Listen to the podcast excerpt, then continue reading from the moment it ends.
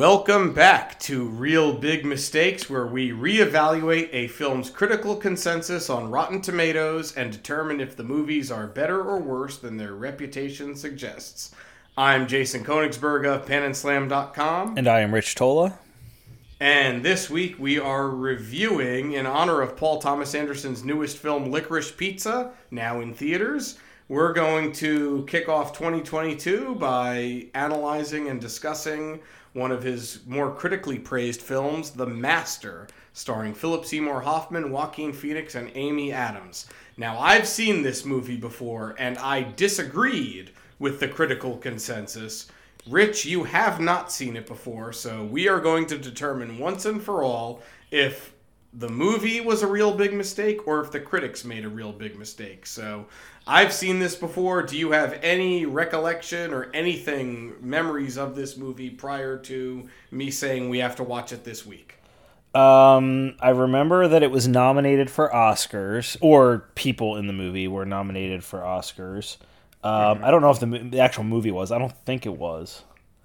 I know it got Best Actor, Joaquin Phoenix, Supporting Actor, nomina- all nominations right. for um, uh, for Philip Seymour Hoffman, supporting actress for Amy Adams. It may have gotten a screenplay nomination. I don't think it was a Best Picture nomination. No. Uh, for 2012, and I don't think it. I definitely don't think it got Paul Thomas Anderson a Best Director nomination. But he's had many Best Director, writer nominations for his movies, and I, I'm a huge Paul Thomas Anderson fan. So when we get into discussing the cast and the filmmaker, I can talk for a long time about them, uh, and hopefully I can, you know, you can contribute a little bit because I know you've seen a few of his movies. Um, I don't know if you've seen all of his movies, but uh, so yeah, go, go, on. Anything else about the Master? I'm sure you were working with me at the time when I was excited about this movie coming out, so you may have heard me talking about it. Um, I don't remember you talking about it, but that doesn't mean anything. Um, uh, that was a long time ago. I mean, you're going back almost ten years. Ten um, years, and almost, we've talked yeah. about a lot of movies. So uh, this one doesn't that stick out true. to me as you talking about it or even being excited about it. But I do remember a little bit of Oscar buzz about this movie. Uh, my recollection of this movie was it seemed like a movie about a cult, and that was just from you know the trailers and and you know seeing clips at award shows and things like that. Uh, but I, that was pretty much the most I knew about it. It wasn't something I really wanted to see, and I never really it's never just never happened. Uh, I didn't avoid this movie by any means, but I just never saw it. It wasn't ever on my radar to see, um, and I never really had an opportunity to see it. I never saw it on TV or anything where I was like, "Oh, I want to, I want to see this." Um, and Philip Seymour Hoffman, I like, but I don't love, and um, you know, I know he's you know one of the main people in this movie, one of the main actors in mm-hmm. this movie. So again, I'm, I'm not a, a, Philip Seymour Hoffman fan, nor am I a Joaquin Phoenix fan. I, I think they're both good mm. actors, mm. but I also uh, don't love them, and you know, I have to be in a certain mood to see movies that these guys are in hmm. because they're usually very serious, um, as this yes, movie are, as this yeah. movie is. Um, and yeah, I don't have too much memory of this movie. Um, I, just remember it being a movie and remember it getting some buzz. Um, but no one, uh, maybe other than you, no one ever talked about this movie to me. No one ever said I should see it. Um, and I, I, guess you would never have said that either if you disagree with the critics. Um, so that is true. Yeah. So I, I, I do remember really anticipating this movie, and it had been five years since his previous film, uh, 2007's There Will Be Blood and I love There Will Be Blood. Did you ever see that movie? No, but I want to. Oh, that okay. That's a much better movie, in my opinion. Uh, Daniel Day Lewis won the Oscar for it, uh, deserved it. Tremendous performance. Uh, that I absolutely thought was a fantastic movie. And uh, Paul Thomas Anderson directed him in that, and then this was five years later. So I was I couldn't wait for this movie, and then when I saw it, I was just sort of left with, hmm, you know. But uh, you know, and and this is a movie I've given. When we talked about True Romance, you're like, why did you pick True Romance? Why would you? It sounds like you want to like this movie and you just don't. well, here's an example of a movie where I want to like The Master, and I've given it many chances over the past nine or ten years, and it's just, it's still it just seems you know inaccessible to me. It just doesn't work. So that's where I I have such a disconnect with this movie. So, but we'll get into talking yeah, about the movie and the director and the actor and actors and all of that. So wherever you want to start with this, I'm I'm fine with. All right. Uh, the year is 2012, I believe. Right. So did we? Um, it is 2012. Did we? Did we ever review a movie from 2012 before? I don't think so, but we can definitely talk about. I've got a list of some great or significant movies from 2012 uh, to go over. Yeah, go ahead. All right. Well, Best Picture was Argo. Did you ever see Argo? Yeah, uh, I liked it, but didn't love it. Probably shouldn't have won Best Picture, especially when you tell me some. Of the I agree, movies. but it is a very good movie. Let's not deny. It is. Yes. So I, I, would. I my personal favorite movie of 2012 was I was about to say Django Unchained. Okay, I think Argo is a better pick for Best Picture than Django Unchained. Really, over Django Unchained? Yeah, right, interesting. And my other favorite films of that year, I'm going to list my favorites, and uh, you're going to have definitely a comment about one of them. So Django Unchained, I would say, was my favorite film of 2012. Uh, but I also really valued Lincoln, the Steven Spielberg film, mm. also with Daniel Day Lewis. Yep. Zero Dark Thirty, love Zero yep. Dark Thirty. Prometheus. Oh my god. oh my god, I know. and Moonrise Kingdom. Those would be my top four, and then maybe Argo would be number five or six if I was doing a top ten for that. Um, so really, really great movies right there. Uh, also worth re- noting some movies: Dark Knight Rises. Ted, Skyfall, the James Bond movie, 21 Jump Street, Silver Linings Playbook, Looper, Cabin in the Woods, which oh, I remember. Yeah, I remember that. You saw. You you you said Jason. I I saw Cabin in the Woods, and I saw that, and I, something told me you would love this movie. And I saw it months after you did. I think I saw it when it came to video on demand or whatever. And I was like, "Yep, you were right. I love that movie." Yeah, uh, that uh, so movie Cabin was right up Woods, your alley. It was right up my alley. I love Cabin in the Woods. Uh, the Avengers. God Bless America, which we talked about because of Joel Murray and Bobcat Goldthwait. Oh yeah. um, Wreck It Ralph was 2012. The original Hunger Games was 2012. And even though he's kind of persona non grata lately, and deservedly so, I would like to give a shout out to Woody Allen for To Rome with Love. I think that's a very good movie. Okay. Um, yeah, I remember. I, I, I listen. I like Django Unchained. It's not my favorite Tarantino movie at all. Um, but I liked it, but I, I could see why it didn't win Best Picture, and I think Argo is a safer pick for Best Picture than Django Unchained. Oh, definitely, yeah, safer for sure, yeah. And they're both very good movies. They I are, have, yeah. you know what? Honestly, I think Django Unchained, Zero Dark Thirty, and Lincoln are better movies than Argo. But I really, honestly, have no problem with Argo winning Best Picture. I think it's a fine, fine movie.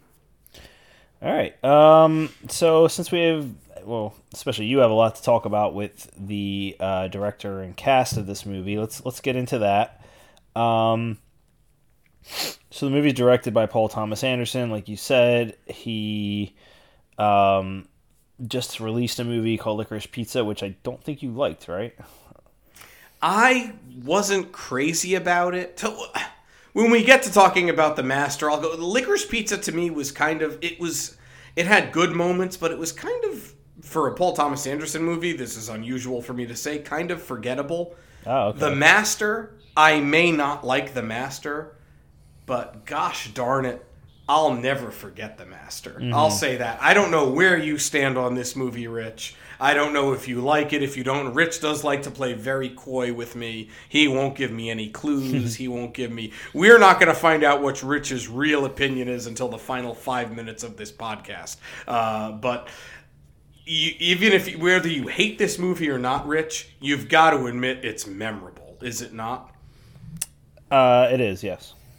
Okay, so there for the, so whereas licorice pizza is kind of eh, if you see it, I I don't know. I don't think you'll love it, but I also don't think you'll hate it. Whereas the master, I think you could definitely have a visceral response to of love or hate or admiration or disdain. So um, okay. yeah, but I, I mean,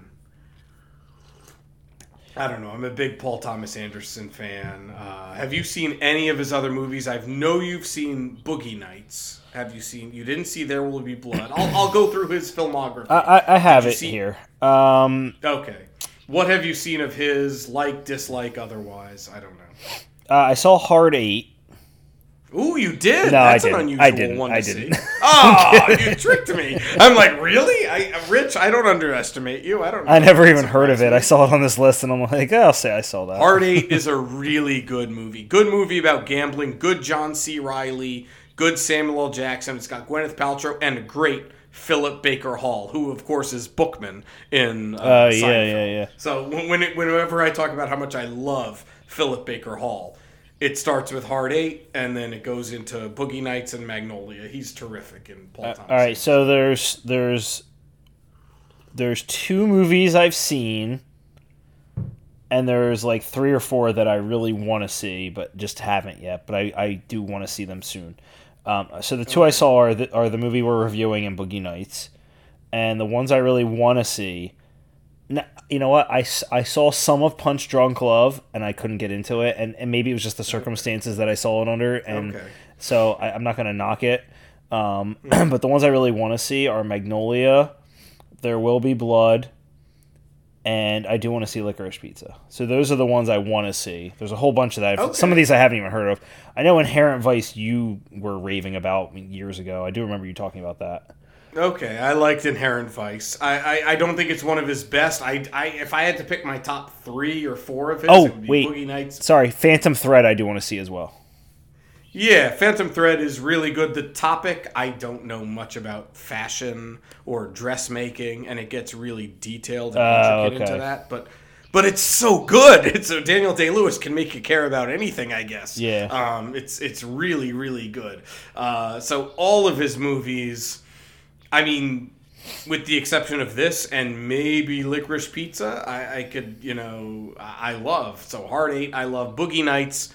That just, I mean, it was basically he was ripping off Goodfellas, but with the adult film industry. And Right. Man, did he do a great job with that. Magnolia is basically an ensemble piece, and Tom Cruise was nominated for an Oscar for it. I don't think anyone would- have complained if he won the Oscar. I think he should have won, considering who the nominees were that year.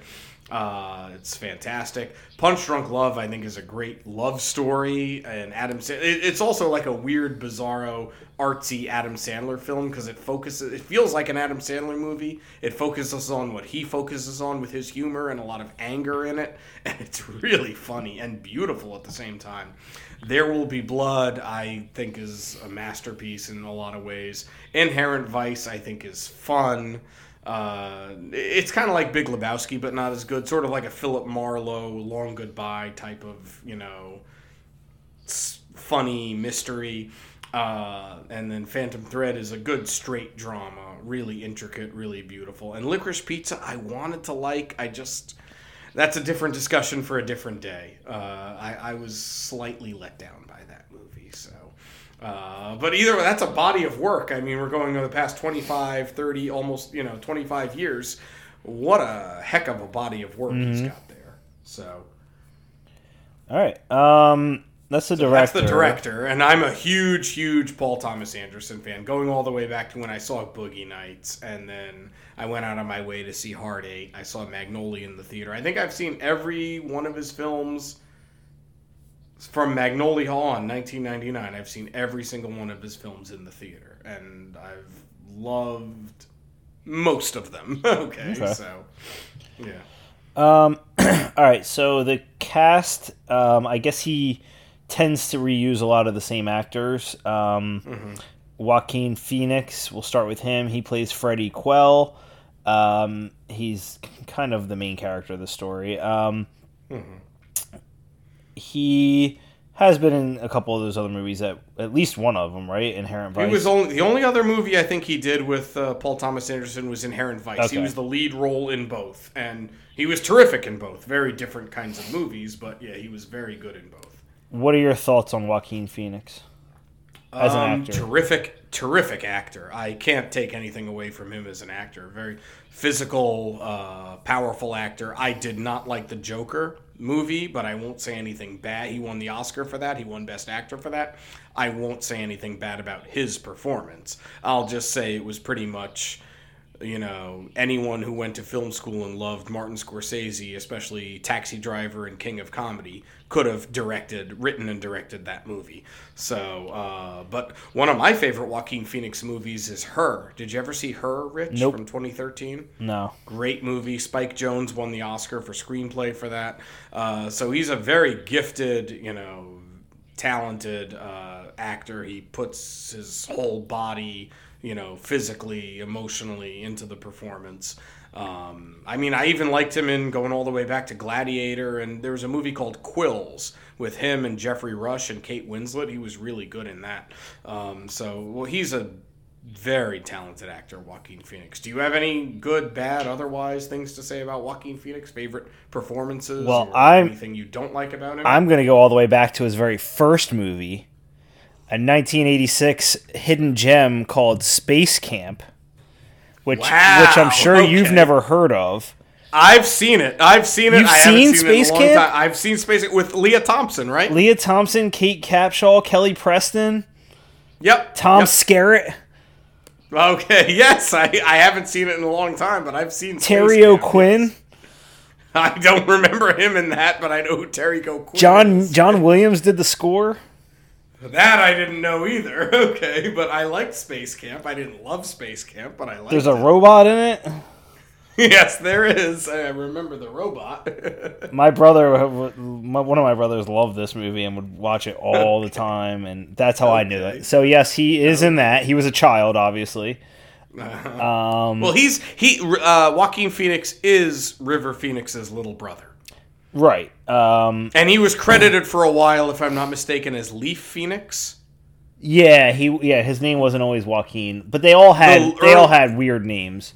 Yeah, the earliest I remember uh, Joaquin Phoenix or whatever was he's credited as Leaf Phoenix. Did you ever see? I'm sure you did, and if you didn't, you need to see it.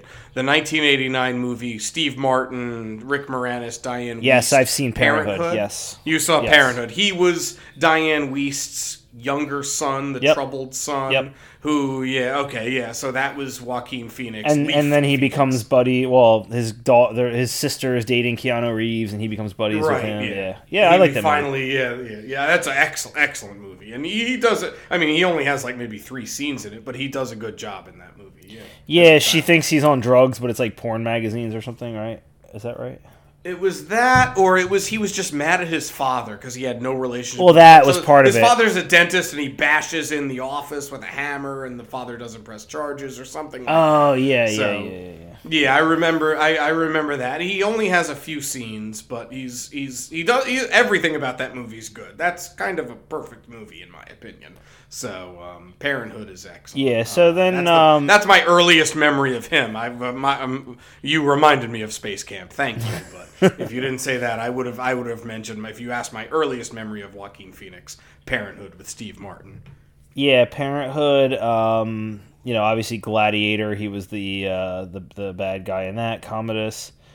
Um, He got an Oscar nomination for that as well. as he should have. He was very good in that. yeah, I agree. Yeah, no no qualms. there. Um, the Village. Uh, you could like or hate it, but I thought he was good in that. I did hate that movie, but it's not his fault. Yes, okay. Um, I did not see Ladder Forty Nine because it looked. I didn't see that either. Him and Travolta, I think. Yeah, Right? it looked like a movie that was just setting. You never saw Quills with him and Geoffrey Rush? No, that doesn't. Uh, the, the Marquis de Sade, really good movie. He's good. Michael Caine is good in it. Uh, Kate Winslet. That uh, Quills is a very good movie, and I think that came out like right after uh, uh, Gladiator, and it was just like, well, okay, it's like this guy. All right, this guy's really good. He can really act. Okay.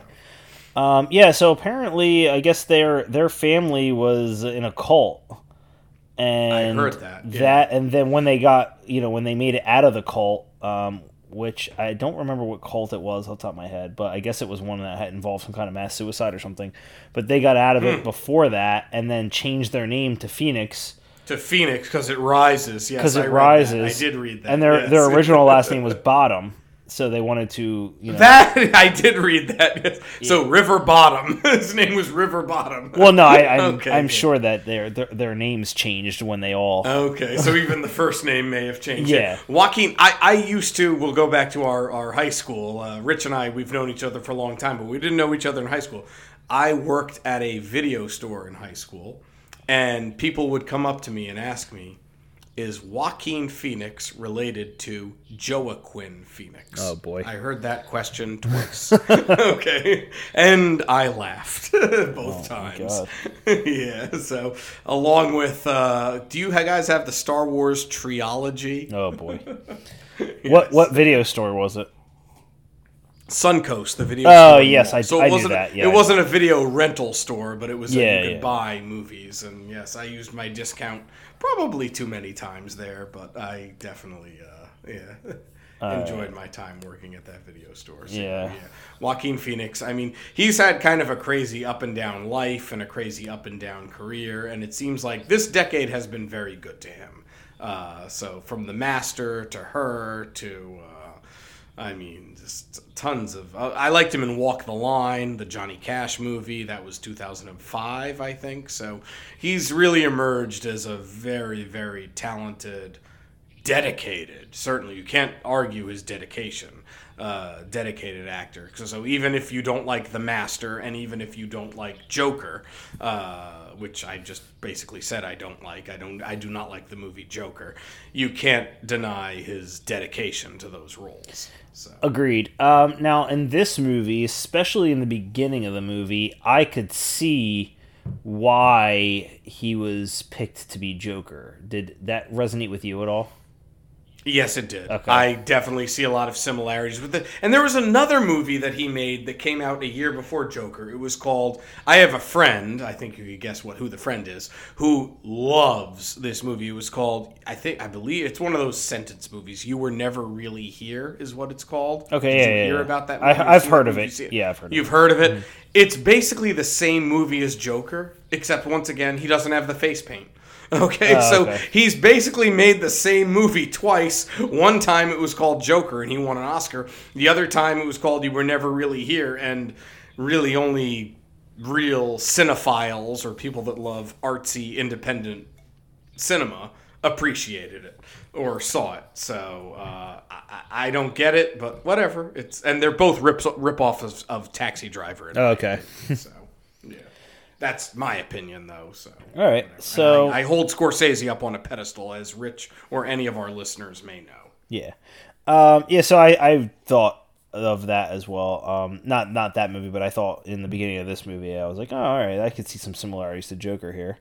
Oh, definitely. Yeah. The, the the physical transformation, the facial expressions right. he makes. Yep. Uh, like just the, his back and how he arches his back. Yeah, that so too. Yep. yep. So yeah, he's he's he's a very very talented actor. I may have problems with the movies he picks. Uh, it's kind of like Margot Robbie. I think Margot Robbie is a tremendous, talented, beautiful actress. But other than Wolf of Wall Street, I can't think of a single movie she's made that I like. okay, and and she, but she's good in everything. Joaquin Phoenix, I don't like Joker, and this movie, well, we'll get to it at the end how I really feel about it. But uh, I don't have problems with Joaquin Phoenix, the actor, you, than the performance and the dedication he gives and the determinate. You know, he's just he's so so you know physical and and you know gives gives hundred percent into the performance. You didn't like I Tonya with Margot Robbie? I did not. No, I liked it. I thought that was good. Once again, it felt like it felt like a couple of film school kids saw Goodfellas too many times, and they said, "Hey, let's make this movie only about figure skating." Okay, that's what I felt. So, and you're like, Jason, you're kind of right. so, I mean, that's a little uh, bit, it, but I thought it was good. If you're gonna if you're gonna rip off Scorsese, you better do at least as good of a job as Paul Thomas Anderson did with Boogie Nights. Okay, that I could forgive because those long tracking shots, the performance performances, the way he edited the music to the action. Scorsese esque, okay, mm-hmm. pretty seamless. Uh, I don't think Scorsese could have made a better movie with that ta- cast and script and everything that he had uh, if he tried. So that's that's how good I think Paul Thomas Anderson is. Oh wow! If he's a plagiarist, he's the best plagiarist we've had since Shakespeare. Okay, so I put him up there. All right. Um, Next on the list is Philip Seymour Hoffman. He's been in a lot of things. Oh, um, I've I've a seen lot of a lot of P.T. Anderson movies. Yeah, yeah. five P.T. Anderson movies, if I'm not mistaken. How many? I'm sorry. Five. Five, really? Hard Eight, Boogie Nights, Magnolia, Punch Drunk Love, and uh, The Master. So yes, he did five. Oh, okay. Before his untimely passing, obviously, and now his son Cooper Hoffman is uh, in Licorice Pizza. He's the lead in that. How did he die? Uh, heroin overdose. Oh. Sadly, yeah, he, he just got high and that'll do it. Never woke up. Yeah, it, it was a shame, uh, you know. And he was immensely talented, and everyone loved working with him, and everyone said the best things and you can't, you know, take away from his talent. He was a tremendous actor. He won an Oscar for Capote. He played Truman Capote. Did you ever see that movie? Yeah, loved it. Uh, okay, all right, yeah. So he was terrific in that. Um, he's been nominated. I don't know how many times he was nominated, but he was nominated several times mm-hmm. uh, for The Master as well as many other movies. So I think The Master was his final Oscar nomination before he uh, passed away. Okay. Um, but yeah, uh, I always liked Philip Seymour Hoffman. Once again, I think I first saw him in Boogie Nights and then in Magnolia, and then just yeah, I loved him in Punch Drunk Love when he yells at Adam Sandler on the phone as the mattress man. That's that's one of my favorite scenes of both of their careers. So, um, yeah, I I remember his him from uh, a little movie back in '93 called My Boyfriend's Back which you probably wow. you probably I never saw, saw that. that. I saw it. it. I saw. My boyfriend's back. It was horrible. It was horrible. Um, But I certainly don't remember him in that. If I would say my earliest Philip Seymour Hoffman memory, I think he was the bad bully, Chris O'Donnell's bully in Scent of a Woman. He is in Scent of a Woman. Yes. Yeah. Okay. He was in that, and he was in an early uh, '90s Paul Newman movie that I really like called Nobody's, Nobody's Fool. Fool yeah, I saw it. I don't I remember him being in it. Uh, I remember him in Twister. Nobody's Fool. Yes, he's in Twister. That's right. He's Dusty. Good. good. Uh, that I don't remember, but I do remember him in Twister. Um, I remember him in Patch Adams. He was kind of like Robin Williams's roommate. Yeah, yeah, yeah. Jerk. Yeah. Um, but yeah, no, I've always liked Philip Seymour Hoffman. The Big Lebowski. One of my Big Lebowski, of course. Yes, he was Brandt, the servant mm-hmm. for the, the, the the the other Jeffrey Lebowski, the millionaire. Um, how about? Did you ever see? Oh, was it? Uh, movie with him that I really liked. Okay, it's called Before the Devil Knows You're Dead. Did you ever see that with him and Marisa Tomei and Ethan Hawke? No. Great movie, great performance, and he plays a heroin addict in mm. that, so it's kind of sad. And yeah, uh, that's one of his best movies, in my opinion. So okay. he's, he's a terrific actor. So even once again, like you know kind of like Joaquin Phoenix. He may be in some bad movies every now and then, but he's always good. Like off the top of my head, Mission Impossible 3, I remember thinking was really stupid, but he was a good villain in that. So. Okay. All right. Um Amy Adams is in this. I'm a little surprised she got a best actor nomination. She she's barely even in this movie. Well, supporting actress. Well, still though. Actress, I mean, yeah. I, I felt like she didn't really do much, but yeah, maybe it was a weak year for supporting actress, maybe. but it is a pretty. The top three: Joaquin Phoenix, Philip Seymour Hoffman, and Amy Adams all give really powerhouse performances. They all have moments where it's like, okay, I get why the Oscars or the Academy or anyone would say, okay, they deserve a nomination. So. Um, she has some strong moments in this movie, and she's a strong. How many times has she been nominated? Seven, eight. I don't think she's ever won. But uh, yeah, she was nominated for Vice. She was nominated for this. Uh, Arrival. Uh, what else has she done that you really like her in? Um, she was in a few episodes of The Office. Um, that's, that's right. But that's yes, not season one or season two. One and two. Oh, yeah. she was in Doubt. Did you ever see Doubt? I like Doubt with her and Meryl Streep and Philip and Seymour Philip Seymour Hoffman. Hoffman. Um, yeah, very. I think he was nominated. I think all three of them were nominated. She was supporting actress. Meryl Streep was actress, and Philip Seymour Hoffman may have been actor or supporting actor. Uh, Doubt was a terrific movie. Uh, I remember her in Catch Me If You Can, which I, I did like that movie, yes. and she was good. Yeah, I think that was the first time I saw her in anything. Yeah, was that was the first time. I saw her in anything. Uh, I'm just looking through Talladega Nights. I thought she was good in, but she's in it. Yep. She's not in it for yep, much. She was in that. Yeah. Um, of course, see... those uh, those DC movies, the Batman versus Superman, Man of Steel. She's Lois Lane, but she's sort of whatever in those movies. I don't think that's I'm that's not a knock on her. You know, I think that's because the movies are just whatever. Uh, I thought she was gonna. A lot. Of, I thought she was good in American Hustle, although I didn't love that movie. Oh yes, I liked, I liked her in American Hustle. I liked her in The Fighter. She was mm-hmm. good in mm-hmm. The Fighter. Same Yeah. director, David O. Russell. Yeah, so she's she's got a you know she's a very talented actress. Uh, you know, regardless um, of what you you know yeah, whatever she does, she ends up doing a good job. So she's up there. Any other actors? There's a few. There's one actor in here I don't think I ever recognized that he was in this movie, but now he's super famous. And at the time, obviously, he was a nobody. Well, there's two.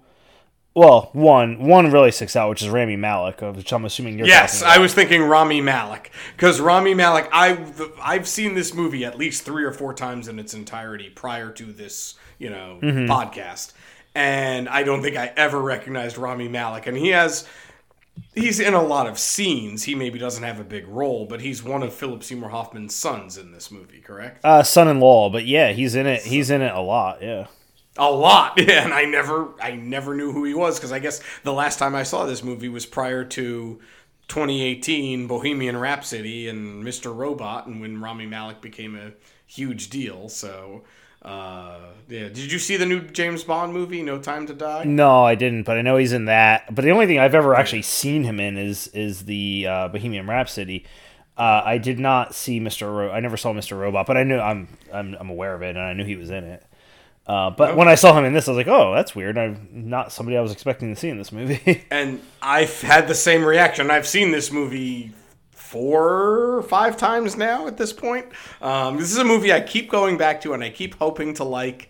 And I, I, well, whatever. We'll keep going. So Rami Malek is in this. Uh, anything else you want to add about Rami Malek? no, um, no, not Rami Malek. Um, I think we named we named his highlights: Mr. Robot, Yeah, No Time to to Die, it, Bohemian Rhapsody. He's a talented actor for sure, but yes, uh, I think we you know we we touched on. I don't think I can say anything else. Once again, we've got to see other movies, I guess, to you know in parts like this to really. You know, Yeah. dissect his career a little more. Uh, but Jesse Plemons is another. that's the other one I was thinking. Yeah, that I was a little surprised to see him in this, and this is pre putting on a lot of pounds. Um, so Yes. he still looks like the Jesse Plemons from Breaking Bad that I remember. Um, But was he not perfectly cast as Philip Seymour Hoffman's son? he was. I just wish he was in it more. Uh, yeah, he does look I like I think him. he's in it pretty good. He's in it pretty. Uh, uh, well, I don't know. But once again, this was pre Jesse Plemons before he was married to Kirsten Dunst and kind of a big deal. Um, Yeah. But Jesse Plemons, I think he's a combination of if Philip Seymour Hoffman and Matt Damon were to have a child. I really think that's Jesse Plemons because he looks so much like Matt Damon's young, fatter, younger brother and Philip Seymour Hoffman's son. And I guess that means I never realized how much Matt Damon looks like Philip Seymour Hoffman. Yeah, kind of, but yeah. Um, so, yeah. Laura Dern has a small role in this. Um, her best Yep. her best movie obviously is Jurassic Park. Um, I'm just kidding. Oh, I'm no just kidding. way. I was just wanted to get, get a reaction out of you. Because he knows I'm a David Lynch Yes. fan, so he knows I'm going to say Blue Velvet or Wild at Right. Heart. For But, me, it uh, actually is yeah. Jurassic Park, but for you, it's not. I'm. Oh, okay. Well, I as long as you don't say Star Wars: Rise of Skywalker, then No, I, I'm okay with what I'm okay with whatever you say is Laura Dern's best movie. I actually liked her in. Oh, that way I get get a point to bring in two two uh, prominent uh, people in the motion picture industry uh, passed away in the past week, past few days actually. Uh, Sidney Poitier died yesterday, and a few days before that, Peter Bogdanovich died. She was in a Peter Bogdanovich film. She is a small role, but she's excellent in it, playing a blind girl in the movie Mask with Eric Stoltz and Cher. Did you ever see that? Oh yeah, yeah, I have. Yeah. Yeah, she was real. She's a small role, Yeah. but she was really good. I thought in that where yeah, because he was interested in her and she was blind, so she didn't know his face was all you know messed up Mm-hmm. and everything. So um, yeah, so P- Peter Bogdanovich, you know, really, really. Well, he, I don't know. I guess he had a few great movies, and I do think Mask is a very good movie. So I'll give him a shout out there uh, to the late Peter Bogdanovich. But yeah, Laura Dern, terrific actress. Any any other actors you want to mention? There's only one other one that I wrote down. Um, let me check. I don't think so. No, I don't think so. Jillian Bell. Jillian Bell. She was in Twenty One Jump Street. Uh, Who- she's in a bunch. Who was she in this? Oh my god, I don't for some woman, but you would definitely know her face if you see her. Okay. So that's the only other one that I wrote down that was worth mentioning. But seriously, let's look at this cast: Joaquin Phoenix, Academy Award winner; Philip Seymour Hoffman, Academy Award winner; Amy Adams, like eight-time nominee, she hasn't won; Jesse Plemons hasn't won, but Rami Malek, Academy Award winner; Laura Dern, After Marriage Story, Academy Award winner. So I mean, that's like what five, six Oscar winners in this, you know, small yeah. movie. I think that's that's pretty impressive if you ask me. So, mm-hmm. um, yeah, I, well, I just wish I, that the movie. I don't know. Uh, we'll, we'll we'll talk about it and we'll see how you feel. And at the end, I I I'll give my two cents, but. You can tell, Rich. I've seen this movie four or five times now. I wouldn't watch it to torture myself. Okay, so I, I certainly there's stuff that I like about it and stuff, and you know I want to like it, but we'll see if uh, the the question is, did you like it? And we'll find out. So yeah. Um. All right. So uh, let's get into the movie. Um. The synopsis is that Freddie Quell, played by Joaquin Phoenix, is a troubled, boozy drifter struggling with the trauma of World War II and whatever inner demons ruled his life before that. On a fateful night in 1950, Freddie boards a passing boat and meets Lancaster Dodd, played by Philip Seymour Hoffman, the charismatic leader of a religious movement called the Cause.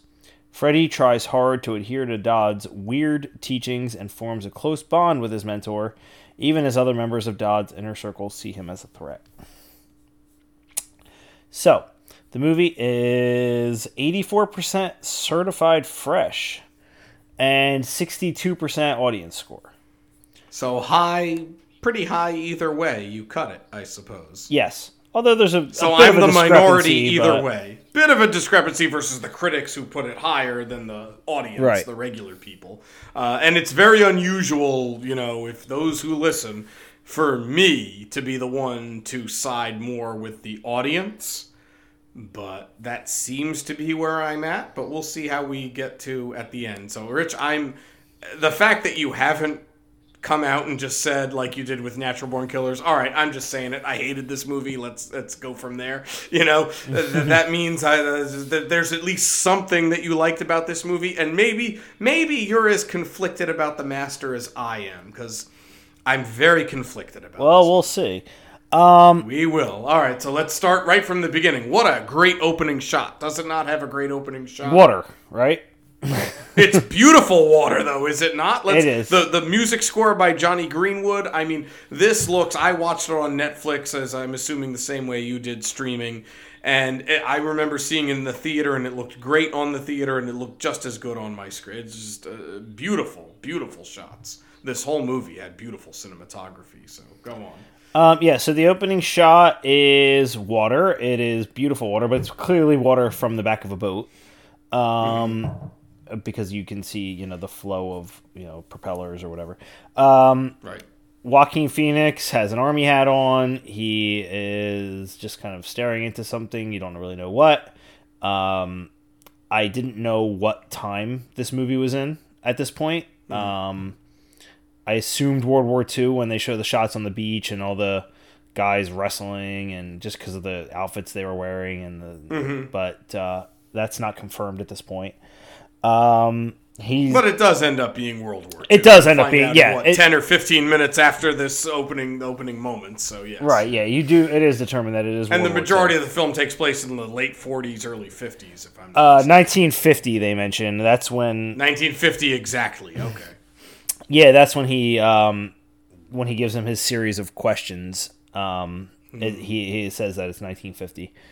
Um, because okay. he he records it. Um, he's on the. They're on the beach. There's the the guy. The soldiers are fighting, not viciously, but like wrestling, wrestling each other. Yeah, yeah wrestling. Little, yeah. Um, Homoerotic looking intentionally, I think. Right. Yeah. Um, he is.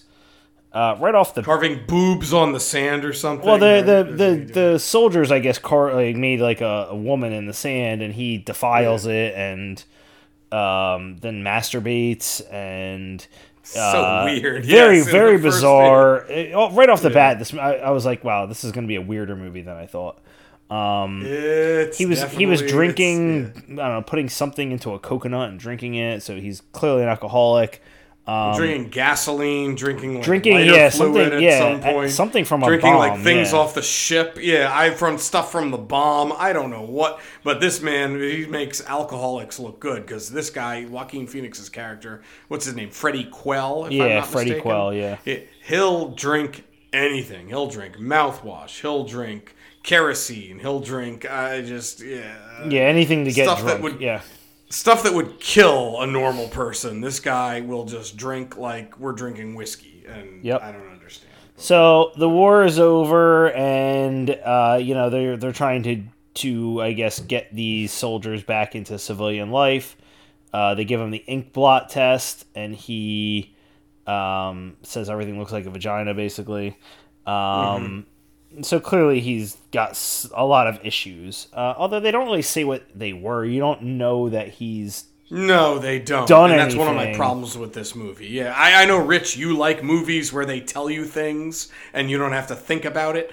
I usually like movies where they don't tell you everything, but this is one where it's mm, a more frustrating experience because, well, we'll get to it at the end. Well, they don't. But, uh, they don't yeah. really. They don't tell you anything, but they also don't even like allude to anything. I mean, I guess they kind of do. Like at one point, they you know it's kind of assumed that his aunt molested him, maybe, uh, or he had some kind of sexual They relationship. definitely go into that Yeah. later on when when uh, Philip Seymour Hoffman's character is doing his Scientology. Right. And then, once again, what you bring to this movie. See, I, how much do you know about Scientology? I know little to none, and I don't want to know anything. That's by choice. Okay. That's that is okay, well, that's a good choice in my opinion.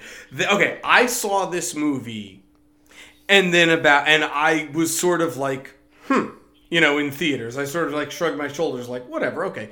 Then a few years later, there was a documentary on HBO, which I highly recommend if it's still on HBO uh, Max, if you can stream it. It's called Going Clear: The Truth About Scientology. Holy cow, that documentary had me on the edge of my seat. And a lot of it is okay, the majority of what I know about Scientology is from that movie, The Master, which I now know after the fact because I saw Going Clear. Once I saw Going Clear, all of a sudden The Master started to make a hell of a lot more sense to me. And then the other one is the South Park episode uh, with the Scientology with Tom Tom Cruise trapped in the closet. If you haven't seen that, or listeners, if you haven't heard that, seen that, you gotta watch. Tom Cruise won't come out of the closet. Okay, it's hilarious, and John Travolta shows up, and R. Kelly shows up. It's great. So between those three things, I know about Lord Xenu and the Marklars and all the stuff that I have no idea any of that. What really that is. believe in. It's really crazy. So, um, you got to watch the South Park. That's on HBO. you Um, can definitely watch wasn't didn't like Leah Remini speak out uh, against them or something? She had a whole series about. I haven't Yeah. watched it, but she had a whole series because she was a Scientologist and her parents were Scientologists. And to escape Scientology, it's kind of like escaping prison. Okay, it's literally it's like. And if you watch the Going Clear documentary. It sounds like one of the most famous Scientologists besides Tom Cruise, John Travolta, has tried to get out of the Church of Scientology, and I guess either they have dirt on him and they won't let him. Remember when, like, seven or eight years ago, there was a lot of rumors going around about John Travolta being gay? Yeah, a little bit. Okay. That was allegedly because he was trying to get out of Scientology. So, in some of his the you know sessions that they have, like what what Philip Seymour Hoffman does to uh, um, Joaquin Phoenix in this movie, um, that was what they you know they did to John Travolta, and I guess through some of that he let out some homophobic thoughts. I don't know exactly. Once again, we don't we don't. I'm going by what the documentary said. So yeah, when that was coming out, all this stuff was coming out. John Travolta's gay. John Travolta's gay. That was Scientology. You know, releasing things. I thought And- I thought maybe just somebody watched Grease again, put two and two together. Okay, no, I don't. I, I, I mean, but it, whatever. I mean, eh, I'm not sure, but yeah, it's it's getting out of Scientology uh, according to Leah Remini. And if you watch that documentary and you, they talk to some people that they interviewed who got out, and it's just it's really it's like getting out of a cult. It's not easy. Okay, or like getting out of prison. So what's the attraction to actors? Like why why they have a lot of money. They have a lot of money, and it costs a lot of money to be a Scientologist. Okay. Rich. it's all about making money. It's not about. As- as most about any cults are. religion. The- you could, or again, Or most cults, religions, you could yeah. say this about any religion. You know, organized religion. It's all about the money at the end. Well, for Scientology, why do they attract actors or musicians or rich people or you know show business people?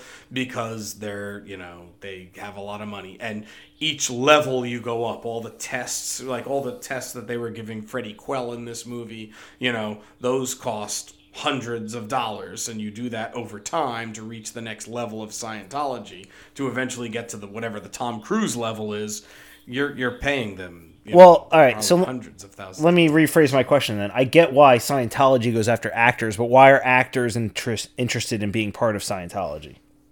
Because I feel like they're from what I can tell. Okay, good good question. From what I can tell you from the um, the documentary that I saw, or at least from for Tom Cruise, they cater to his ego.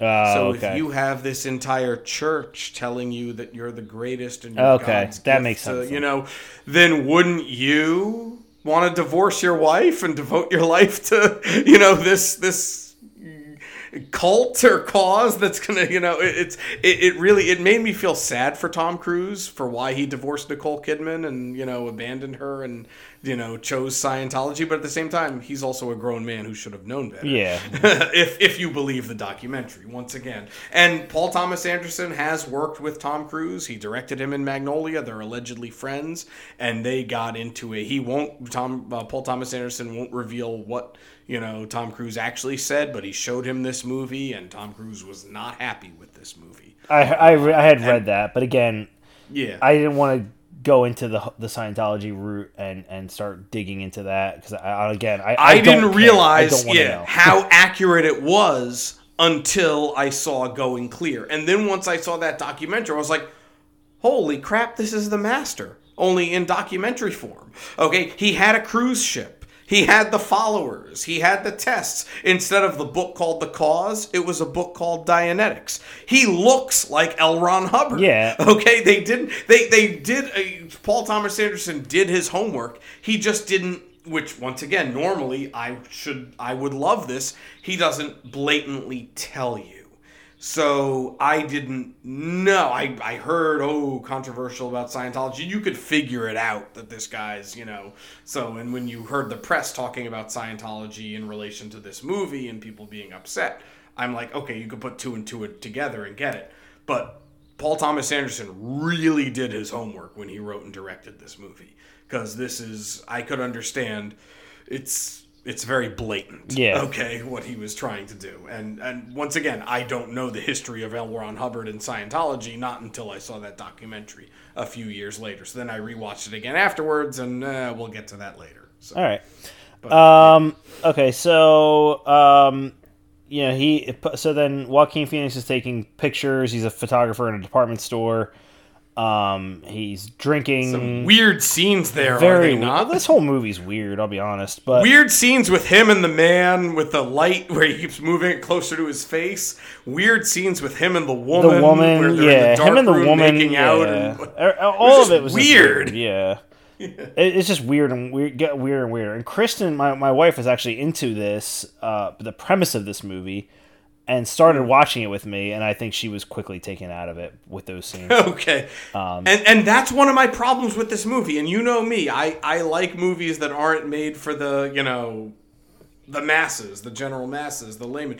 But this, and you know, I like Paul Thomas Anderson. But well, I'll, well okay. So I'm I'm glad that Kristen tried to watch it with you. But at the same time, I'm also not surprised that she was just like maybe after half an hour or so, like done, and I- don't, you know, I- I'm not surprised. Basically, yeah. Um, Yeah. so he gets fired from that. Then he, I guess he he's working in a cabbage field. He gets accused of poisoning a guy, but because with his moonshine that he's making. Um, so then he run, has to run away from there, and then He's pretty much the only white person at that Yes. lettuce patch, Yes. cabbage field. Everyone else is Asian, I, and they or him, or or I were they Asian? I thought they were Hispanic, but Um, I'm not sure. Yeah. I thought they were Asian. Either way, yeah, not yeah. he he didn't, he didn't really fit in there. But then, uh, so then I guess he uh, he runs away from them, and then he goes onto a ship that's leaving. Um, I guess he. And was... what a great shot! Let, let me just won't interrupt. What a great shot where we see him walking and we see that ship at night in the background. And then just for the long focus you see philip seymour hoffman clearly dancing and it's all one take. I thought that was a really good shot. But paul thomas anderson is a master director. Yeah. he doesn't have that reputation by accident okay? I don't love his work because you know all he does is rip off scorsese and other directors. No he he can handle a camera better than most people i think mm-hmm. so yeah. Um, yeah, no, it's a good shot. Um, I guess he was drawn to the ship because he was in the Navy. I don't know. Uh, but he goes on the ship, or maybe because it looked fun. I don't know.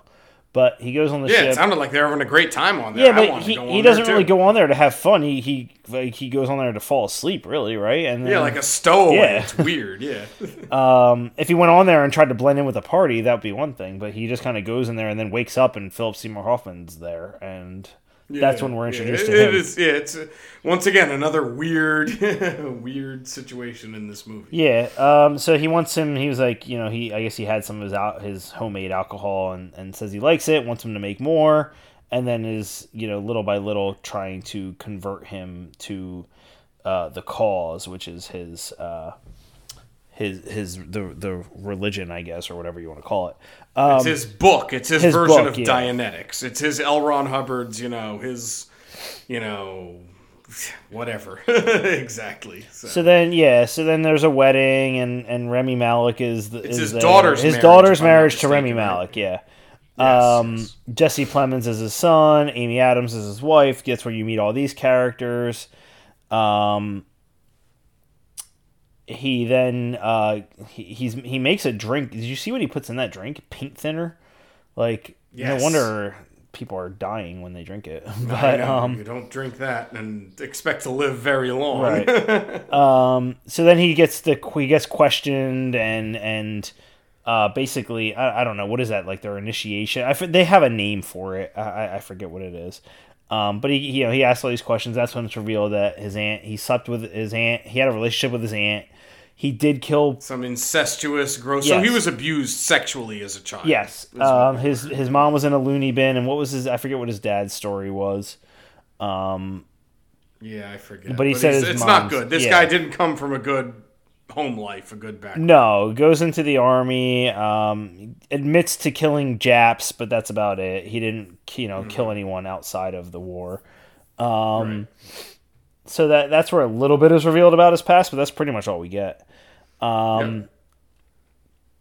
And then, um, you know, he he talks out of the side of his mouth, which I mean, kudos to to Joaquin Phoenix for being able to do that because I couldn't do that. I believe they said he put something in his yeah, the dedication. Once again, you can't you can say what you want about the movie, but you can't say bad things about Joaquin Phoenix and his dedication to the role. Right. Um. They're, they're, they're, then they get into more intense questions. Um. Philip Seymour Hoffman, I think, is really good in this scene. Um. Mm-hmm. With the questioning and repeating questions when he knows that the answer is not right or that there's more to it. Um, and how much repetition does this movie have? Did that annoy you at all? Mm, in terms of the questioning or just in general? Both, I guess. the questioning it didn't annoy me at all because I, I could see what was happening there. Um, okay. Trying to break him down. Exactly, and and get the truth. Um, but how about the, the, the movie where he's going back and forth? I'm thinking of later scenes going back and forth against the wall. That was a lot. Yeah, that was too much. Oh, that was. oh much. my god! I've, and once again, I've seen this movie like I said four or five times straight through. Oh god, well, it's torture. I, I don't have a lot of notes for this movie because not a lot really happens. Um, I could sum up all it's the plot points in like four movie, or five bullets. Sure. bullets. Yeah. It's, it's not a plot based movie. No, You're absolutely right. So um, it's a character based movie, and once again, if the performances drive the movie, and if you're just looking at this movie for the performances, then Joaquin Phoenix, Philip Seymour Hoffman, Amy Adams, Oscar worthy performances. Mm-hmm. Can't argue that. Does that make a good movie? Uh, that's what we'll discuss. Uh, so during this time, it's revealed that there it's 1950, so it's been five years since the war. Um, Mm-hmm. So I guess that's kind of the timeline we're at here, and and and um, uh, there's flashbacks of a girl he met who was 16, and I guess it was before he went off to war and he always said Dolores. Dolores. Yeah. Weird, weird very scenes. weird. Those Yeah. scenes are weird too. And then he goes back and just meets the mother, and she's long gone and married to someone else. It's uh, just weird, and it's it seems like that's like his rosebud. You know, that's like his longing for you know. But yeah, but th- they were just weird scenes. Like it didn't make sense. Like how did they even meet, and why was he even there? Like it was just I know she just wrote him a letter. He just yeah. She wrote him a letter. random- Yeah, it was just bizarre. and she was like into him, and then he left, and then he came back, and it was too late, kind of. Thing. well, he said he was going to come back, but he never did. And then So, but she seemed into him, right? Yeah, the first yeah. time they met, Well- even though she was like sixteen and he was whatever In his I 20s probably, 20-something. yeah. yeah, I don't know, yeah. But once again, nineteen forty, whatever, that may have been more common at the time or more acceptable. So yeah, probably. But it wasn't like it didn't seem that weird, and I I don't think they really you know didn't seem to have a, a sexual relationship. It didn't seem like, but um, no, I don't think they did anything. no, yeah, they just I don't think they yeah, kissed. she just was likes weird, him, and he said and he was in love with her, and he says it over and Yeah. over and over again throughout the length of the movie how much he loved her. But it was just weird. Like, why? Why would that little scene? like, why? eh, I know. And this Yeah, director, it's like the, Rosebud. the director's not an idiot, so clearly it was intentional. Uh, I, I Yes. just, you know, No, every single shot in this movie, every detail is intentional. Right. And every and there are beautiful shots in this movie. I'm just thinking of the shot where they're in the elevator, the shots where they're in Mm-hmm. prison are just a lesser director, they wouldn't look as good. They wouldn't be as detailed or the lighting wouldn't be as intricate as it is. So yeah, he's you're you're watching a master director, pun intended. But I Go, keep going. I'll get to my opinion at the end. um, yeah. So then they're at a uh, a, a party at at in Philadelphia. I think this is at um, Some old lady's house or something. yeah, an old lady's house. Yes, um, and uh, Joaquin Phoenix is stealing things, right? Isn't he? Like- Yes, but I do love Philip Seymour Hoffman's monologue when that guy questions him. Excuse me, excuse me. He reminded me of a camper that we once knew. Remember? Yes, Excuse yes, me. yes. Excuse me. He reminded me of that a little bit. And then he's finally, you know, ten trillion years ago. You really think this is? And, and Philip Seymour Hoffman has that great outburst. One of my favorite Philip Seymour Hoffman moments of his career, not just this movie, when he has that crazy outburst at that guy. Yeah, yeah, yeah. Um, and then, uh, well, basically, the person's calling him out on on saying that his whole thing is BS. So this is where we learn we learn a lot more about the the cause. Um, I, I don't know if this is related to Scientology, and, and I don't. I, Oh, it definitely okay, is. so It the is. whole Yeah, past is, yeah. lives and Yep. Yep. yep. okay, time travel It's, type it's thing. I mean, it, but they're using maybe. uh, I mean, it's not verbatim, but it's. It's it's not that thinly veiled. But you, once again, you have to know your Scientology. I, it, this is I don't like movies where, and this is why I criticize the recent DC movies like the Zack Snyder's Justice League or Batman versus Superman movies to really get those movies, you've got to know your comics or you've got to know the animated movies. You have to do homework. right. This movie, depending on your knowledge of Scientology, I think could depend on what you get out of it. So when I saw this in the theater in 2012, I hadn't seen Going Clear. I had maybe I had seen the South Park episode. So that was it. So I didn't even know what L. Ron Hubbard looked like.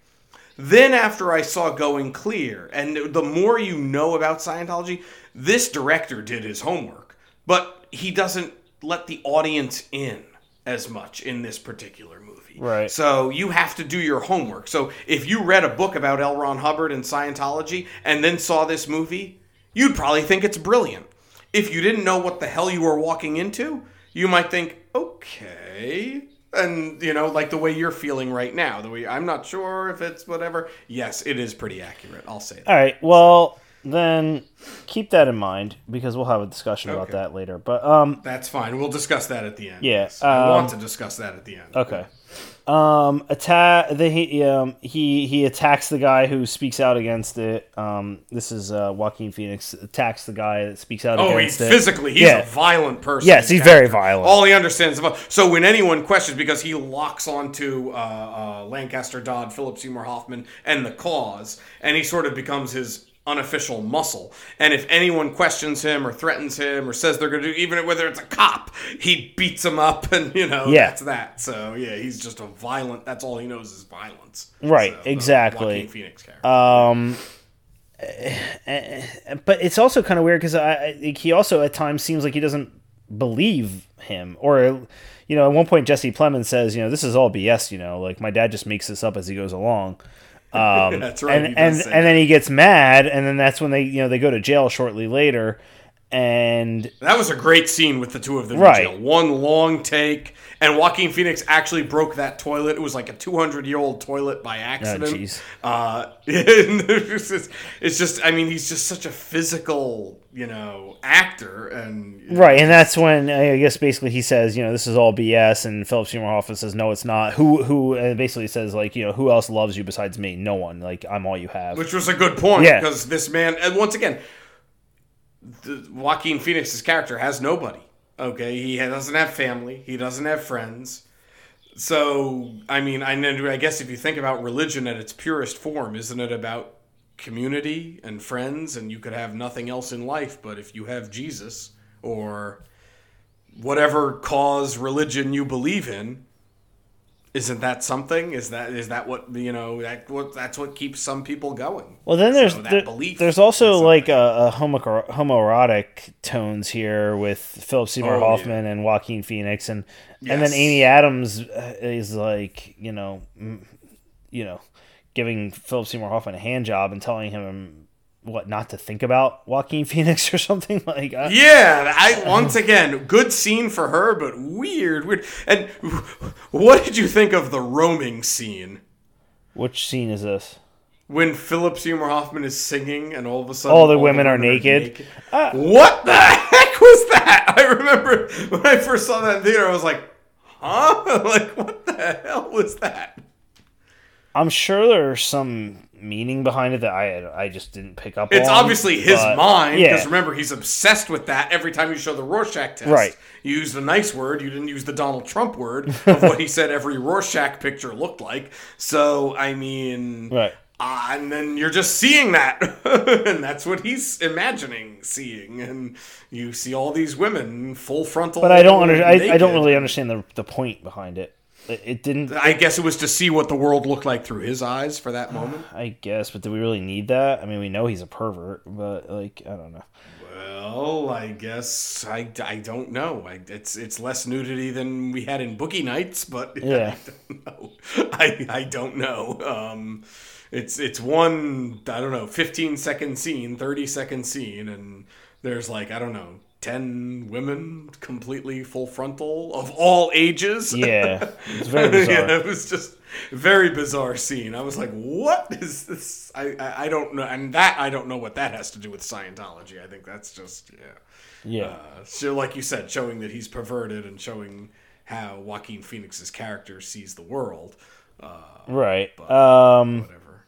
In case you didn't get it before, you get a very graphic visual of what he thought of the world. right. So Um, so the, the the family think that Freddie is is you know bad news and he's past saving and why are we even doing this?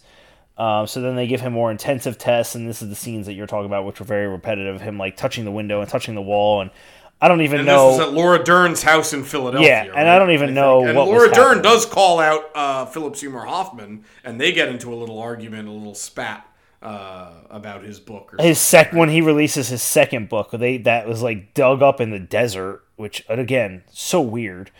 Um, Hey, you know, people believe Book of Mormon was dug up somewhere in Utah. So well, he did, but this is something he wrote and dug, buried himself, and then had to go People and dig it believe stranger things in religion, Rich. Okay, Scientology. I, I I want you to see the South Park. Okay, those listening that aren't Rich, Rich, you need to see the South Park. And those that aren't listening, it's called Tom Cruise Trapped in the Closet. I believe that's the name of the episode. It's fantastic.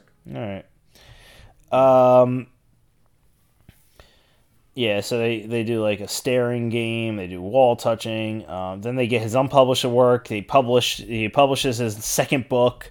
Um, it's a big deal, but the the publisher says he hates it. So what does Freddie do? He beats up the publisher. he beats him up yeah. really bad. Yeah. Oh, did we get to pick a point when he's on the motorcycle? We're getting to that. Yeah. okay. Like what the hell is that? Um, and honestly, once you realize what happens there, were you expecting anything less? I I don't even know. Um, you so then um you know Laura Dern calls him out on his his second work that was published and says like something contradicts what something he changes yeah he changes from what do you see to what do you believe you saw or something I don't know. There's like a little minute word difference. It's a tech it's a technicality but once again and he just gets very defensive because he's making it up as he goes along. Well and it also allows him to get more followers I think which is why he changed the word or something I don't know um, yeah. So then um, there's this, yeah, the motorcycle game. Pick a point and drive to it, which they do. And pick then, a point. and then he just drives off with the motorcycle and just Freddie off. Quell, Joaquin Phoenix just drives off, and you never see him again for that point. And now we're getting almost to the end, if I'm not. Yeah, this is just about right? the end. Yeah, so then he goes back to. Okay, there's only like 20 minutes left, I think, because then they they're at a movie theater, and somehow Freddie, uh, the uh, Philip Seymour Hoffman calls Freddie in a movie theater randomly well, or something. Is it was that a dream? I, I, don't know. But then he actually he told him to go to England. He goes to England, right? So I guess it wasn't a dream. I, I, don't know. It's the, weird. The I don't know weird, either. Yeah. yeah, this whole movie is weird. Okay, so so he goes to England, and I guess there's a bigger following now, and they have a little school and everything, and then um, they basically Philip Seymour Hoffman basically tells him, you know, you're either going to be here and be with me, or you're not. Um, and you'll never, and you'll see, never me see me again. And I remember when I saw that when I saw that in the theater, and he says, "If you leave this room, you'll never see me again." And then someone shouted out in the theater, God willing. and then I people laughed. It was like, wow, okay. Well, and then he so. he said, and then uh, he says, oh, what about in another life? And he goes, well, if, we're in, if we meet in another life, we you know I'll be very mean to you or something like that. yeah, something stupid. I don't. I do remember that that one line where he goes, "You'll never, if you walk out of this room now, you'll never see me ever again." some guy a few rows in front of me. God willing. Yeah.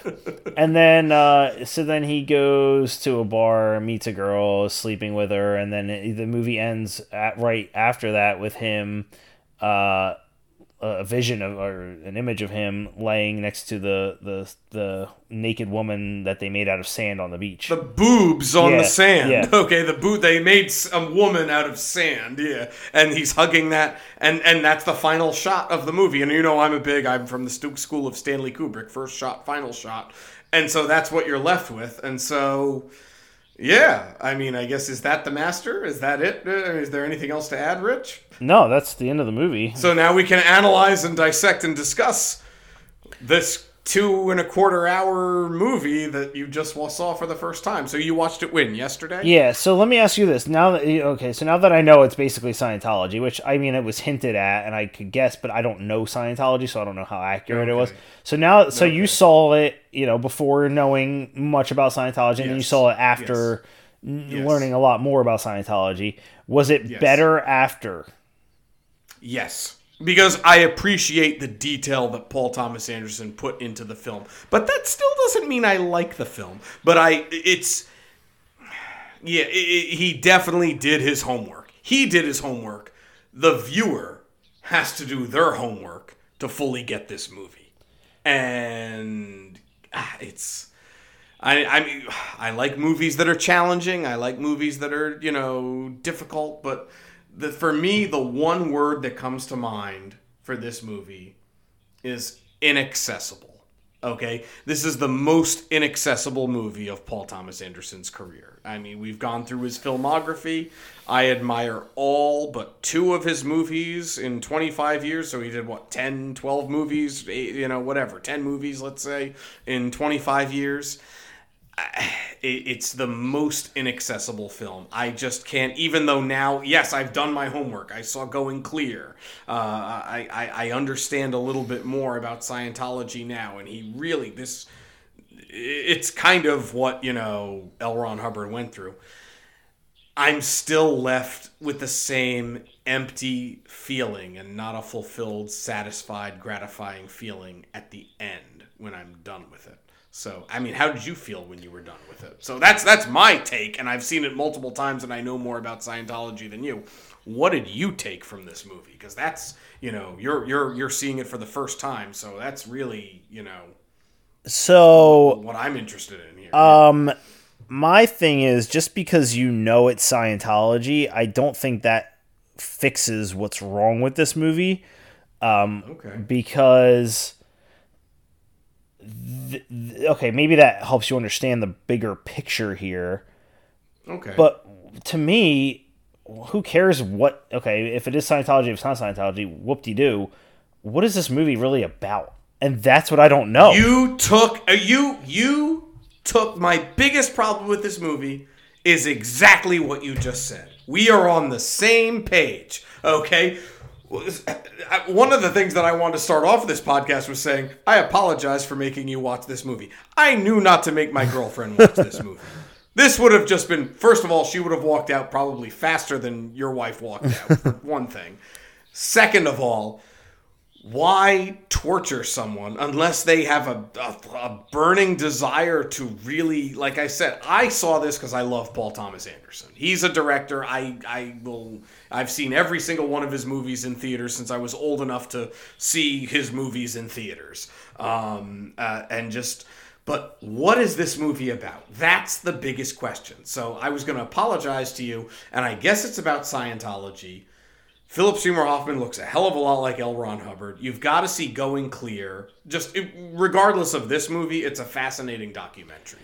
Um, but and, but it's just so. But go, go okay, on. but even if it is about Scientology, but the, the movie's not really about Scientology. Like, what what is this movie about? Why did I watch this? You're right. What, like, what you're right. What, well, the, the, final shot was it about love? I, I was it I about don't loss? know. I mean, was it about war? How World War II destroyed people's lives? What was like I I'm with you 100%. It's just it's not accessible. This but however, here's where I'm conflicted and why I've watched this movie 4 or 5 times over the past 9 years.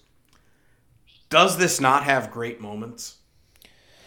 It has. It does have a few good moments. It has great acting. Does it not I'll, have I'll great act, great yeah. acting? You can't knock the acting. Once again, like I said, Philip Seymour Hoffman, Amy Adams, Joaquin Phoenix if any of those three won an Oscar, would you have been upset?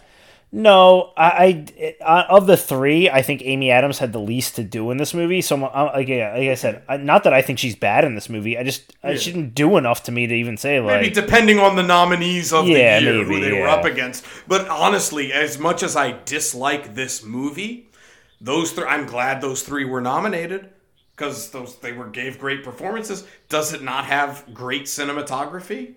No, it does. It it's really just a matter. Of Does of, it not have great music by Jonny Greenwood?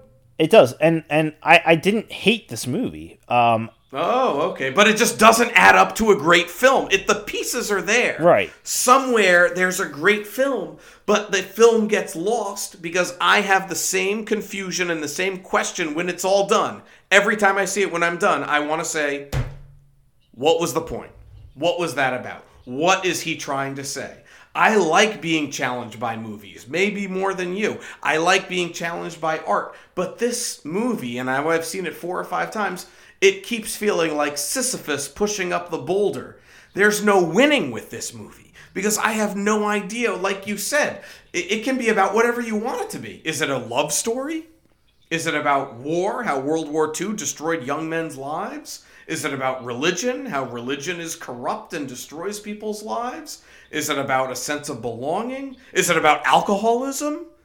Is it about affliction? Is it about all of those things? Let's say it is. It touches on all of those things. Right, but it doesn't but it get too deep a... into any of them. There you go. You said it. It doesn't take a true stand on any of them. So it could be about all of those things that I just mentioned, but a very shallow take on war or love or religion. But then, but then, is that the point? Because, like we said before, this director is not stupid, and clearly critics like this movie. So, what did they see that I didn't? What am I missing? What are you missing? That's what I've been asking myself for nine years. There's got to be this something more. there's a reason why I picked this movie, okay? Because I love Paul Thomas Anderson. It's been nine years since I first saw this movie, and it's just such a frustrating experience. So now, even though I've done my homework and I know more about Scientology than I did in 2012 when I first saw this in the theater, it's still frustrating. And it's so frustrating for me because everything else is done right. But at the end, I'm asking myself, what was the point? And I shouldn't be asking myself that at the end of it. I agree, and I'm okay. I, if I want it to be about war, then it's about war and how World War II destroyed lives. If I want it to be about love and how we all need love, and you know he he loved that woman, I don't even know if I believe or buy that he loved that woman. I don't know. Okay, I don't know what this is about okay because it wasn't it's it's not a good love story if that's what no it not not even it's close. certainly not a war movie it's certainly not you know Saving Private Ryan or Born on the Fourth of July if we were talking about how war ruins lives and changes, you know, the world after the fact. I, I just, I, I, don't know. I, I, I don't know. So, yeah, I wanted to apologize to you for watching. I'm glad you didn't hate it. I'm glad you saw the good in it, but it sounds like you're on the same page as me, where there's a lot of good to this movie, but there's also a lot of and obviously he made this intentionally inaccessible to the masses. And and I and, I had read I mean granted it's IMDb trivia, but I had read that he this is the movie he's most proud of out of all his movies, which again, then what am I missing? Like what what did you and I are missing want? the same thing? We're missing the same uh, uh, the critics may like it just because look at it. It looks great. It sounds great. Uh, the acting is great I don't know. I feel like, but it's empty. I feel hollow. I I don't feel whole after. I feel like I'm on the outside looking in. Like what yes, what did I miss agreed. here? What what give me, uh, what's the secret? Tell me tell me what I should have seen here. Uh, we're both smart people, and I've maybe I've obviously I've seen more movies than you, and I'm the the critic of the two of us, and I look at things with a more critical eye, and I'm missing the boat completely as well. Okay, I see all the good, and that's why. So, licorice pizza, I don't love, but I don't think licorice pizza has the highs that this movie has, but it doesn't have the lows that this. You know what it's about. exactly, and you either like it and go with it, or you just you don't. Okay, I mean, this movie has it's just so frustrating because there's so much greatness in this movie, and then there's, but then like you said, when it's all said and done why did I just spend two and a quarter hours of my life watching this? What did I learn? What did I learn about myself? What did I learn about these characters? Okay, Boogie Nights is a perfect example. You've seen Boogie Nights. Mm-hmm. Do any of those characters really learn and grow from the beginning to the end? Not really. He's still making porno mm-hmm. movies. The other guy's still directing. They're still doing drugs. They go through hell and then at the end they're still making movies again. They're reunited. And that's so and i'm okay with that. I went on that ride. I enjoyed that. I got it you know? I i but this is just i i don't understand. Yeah we're we're on the outside looking in i don't know what i'm missing. I want to like this movie. Like you said you want to like true romance. I think this movie has better elements to it than true romance has. Yeah. But I think I may actually enjoy True Romance as a full feature more than this movie. Agreed. Yeah, so, so. um obviously, you know, I I I didn't hate the movie, but I do I do think it's a real big mistake. I I, I just because I, I don't know what I was watching and I don't know well, mm-hmm. not that I don't know what I was watching. I, it didn't really build up to anything and it just Correct, kind of just yeah. like went on and I was like, yep. "Oh, there's 30 minutes left. Here's where the turn is going to be, or something's going to be revealed here." But no, nothing was revealed. No, no turn. Nothing is revealed. It's, He's still a lost yeah, cause. nothing changes. Yeah, nothing changes unless oh, you're supposed to take once again. Is it a love story? Is it all about his lost love? Is it about how war destroyed him? Is it about his alcoholism? I don't know. Is it all of those? There's a lot of alcoholics in there, but they still, you know, find love. There's a lot of you know uh, uh, war veterans that have been traumatized by war, whether it's World War II or Iraq or Vietnam, but they still have some sort of I don't know connection. Where the movie at least makes a connection with the audience. There you go. That's the disconnect. Mm-hmm. I didn't. I can't connect with this movie. I've given it chance after chance after chance. I've done my homework and I'm still I feel the same way now as I did nine years ago when I first saw it in the theater. I, obviously, I know more, and I give Paul Thomas Anderson more credit now because he really did his homework. Okay, because this is really if I was Tom Cruise, I would be furious about this movie because it really makes Scientology look like a sham. At least the founder. Okay, it makes you know him look really bad, but so what? Okay, like I mean, there's there's tons of religious movie, movies out there that make all organized religions look right. Bad. Yeah. So what? Exactly. Okay. so I mean, if the, the point, point, was to so, exploit Scientology, who cares? Like, I mean, there's enough. There's other plenty of other things out there if you want to see that that that really go into it. Probably much more You're than this movie did. Right. So you're ab or more blatantly than this movie. Yeah. This movie's like an abstract painting about Scientology, whereas you know Going Clear the documentary is more like a you know a pamphlet of propaganda, okay, you know, um, about why Scientology is dangerous or why it's bad. So I'm with you. I agree. I it's a real big mistake. It's a movie I want to like. You said I want to like True Romance. Yeah, because I like Tony Scott, the director. I like Quentin Tarantino, the writer. Obviously, uh, you know, but I don't like. I still don't like that movie. This is even more frustrating because I think this has greater elements than True Romance has altogether. But I'm still, like you said, I'm on the outside looking in. It's his most inaccessible film. And I don't mind, like, I, I love David Lynch movies. I like being challenged by my movies. But this just doesn't speak to me, or it doesn't, you know, it doesn't resonate with me, or it doesn't, yeah, I can't connect with anything but saying, it looks great and the acting is great. Right. So what? Basically, that's it. Okay. There's a lot of, you know, okay. So if you want to see great acting and beautiful cinematography, then The Master is for you. But there's nothing else that I can say about mm-hmm. it. And I and it's a shame because it looks better than most movies that are made. Okay, and the acting is better than the acting in most other movies, period. But I just wish it had more to say or I wish it had a, you know, was more cohesive or he tied it into something rather than just letting it be oh it's about whatever you want it to be about.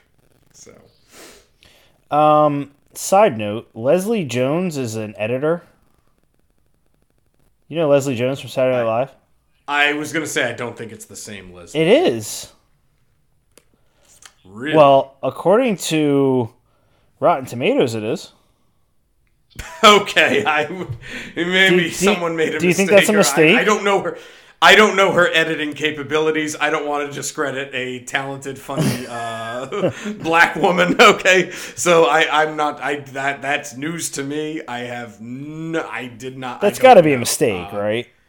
I would assume so. Once again, I don't know her editing capabilities. Um, I'm pretty sure Paul Thomas Anderson uses a lot of the same crew on all of his movies. So whoever okay. edited this movie at least probably edited his previous movie, There Will Be Blood, or if not, they probably edited his next movie, Inherent Vice. And since he said this is his favorite movie of all the films that he made, then I would assume that this Leslie Jones is someone that he's worked with several times. I don't think it was a one and done thing because if this is his favorite movie, he'd want to use Leslie Jones. Yeah, I, that's got to that's got to be, a Rotten pain, Tomatoes yeah. mistake. I would mm-hmm. assume so, and this had to be a pain in the ass to edit. I'm sure all that repetition, all that. I, I would rather edit any of his other movies than this one, just because I.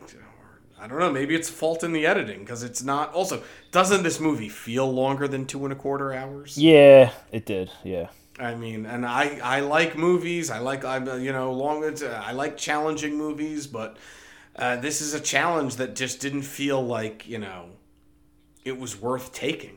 Okay, so there's, there's a lot of other challenging movies out there. I if you want to see a tougher, challenging, more inaccessible to the masses movie, I'll recommend. And we've talked about this before. Martin Scorsese's Silence. Um. Okay. Oh, keep my comments to myself. okay, well, that that's a, t- a lot of repetition in that movie, and it's two well over two and a half hours, if I'm not mistaken. But I felt more gratified by the end of that. This I didn't feel anything, and that's that's a shame because a lot of talent, a lot of hard work went into this, and there's a lot of good to this movie. So once again, I'm glad you didn't hate it. I'm glad you're not mad at me for recommending it, um, even though it's uh, less fun than King Ralph. Uh, but uh, it's yeah, it's we both agree this is a real big mistake. So we I'm glad we're on the same page here. I was not sure. I'm, i I could guess. I would have guessed you might have hated it, but I'm not. I wasn't sure with you. So no, uh, it's it, it, uh, no. I didn't hate it. Um, not like I hated uh, the one you made me watch a few times ago, but um, Natural, Natural Born, Born Killers. Killers. I hated. Rich will never watch Natural Born Killers. well, I won't. I won't watch this movie again either because I, uh, it'll just feel like another waste of giant waste of time. Um, but I didn't hate watching it. I uh, you know I thought gotcha. it was fine. Um, but I don't think it lives up to the hype it's getting. So in that sense, I'll say it's a real big mistake. Okay. Um, I don't think knowing anything about Scientology can fix that because again, it may make sense a little bit more, but it's not going to change yeah. the overall message of the movie, which is no. I don't know the message of the movie. Correct. So. And I agree with you. And now I did my homework and I've seen it since then. And I still can't tell you. Okay, so I respect Paul Thomas Anderson. He really knew his L. Ron Hubbard. Okay. He really, uh, Philip Seymour Hoffman looked, acted, sounded. They had the boat, they had the family, they had the, the everything. You just literally, it, it was his origin story, sort of, mm-hmm.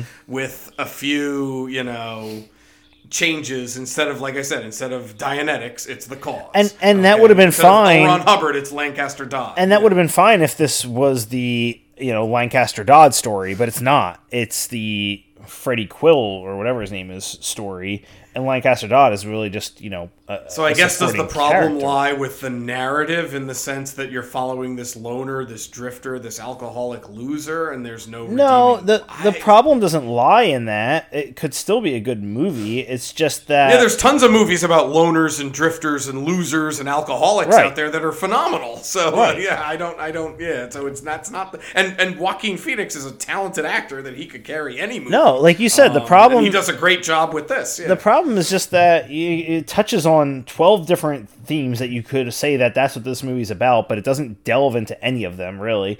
Exactly. Um, and exactly. It, it's so it's what you make of it. You walk right. out, you say, "Oh, that's a great movie about religion." No, that was a sad love story. Uh, it, it works as anything you want it to be, and that's that's a bit of a cop out, I think, when you don't when you don't firmly plant your foot and say this is what it's about. Right. Then that's you know that and Paul Thomas Anderson I think is a better too. It's too it's too ambiguous, movies, including Licorice. Yeah, too ambiguous, including Licorice Pizza. All of his movies are at least you can say that's about this. Right. And that's it. And whether you like it or not, well, that's up to you. But they're all firmly about something. All right, so we're in agreement. I'm I'm I guess I'm happy that we're both in agreement. I keep hoping to like this movie, but I guess after this this is you know, I, I'm done with the master and it's just not for me. And I'll continue to like Paul Thomas Anderson's other movies and I'll continue to see everything else that he ever puts out. But this is just the one that I just can't, you know, can't seem to grasp. Mm-hmm. Can't seem to put my fingers around and embrace uh, like his other films. So, all right, so that does it for the Master. Um, and uh, yeah, that's it. So both of us agree it is a real big mistake. Um, yep.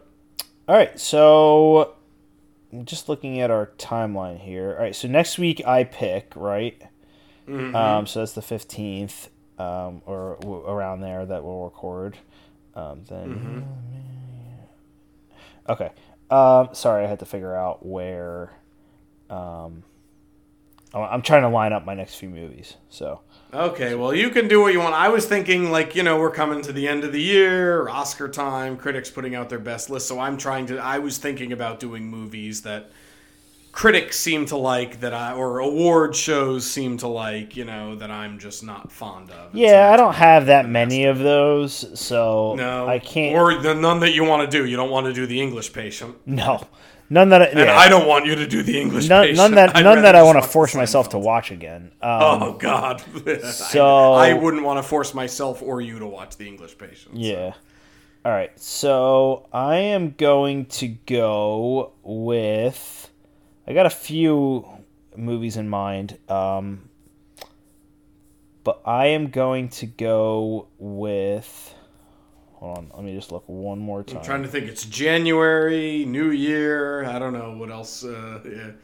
Sidney Poitier just died. Peter Bogdanovich. He did. Uh, I've been watching a lot of Cobra Kai. We've been watching Succession.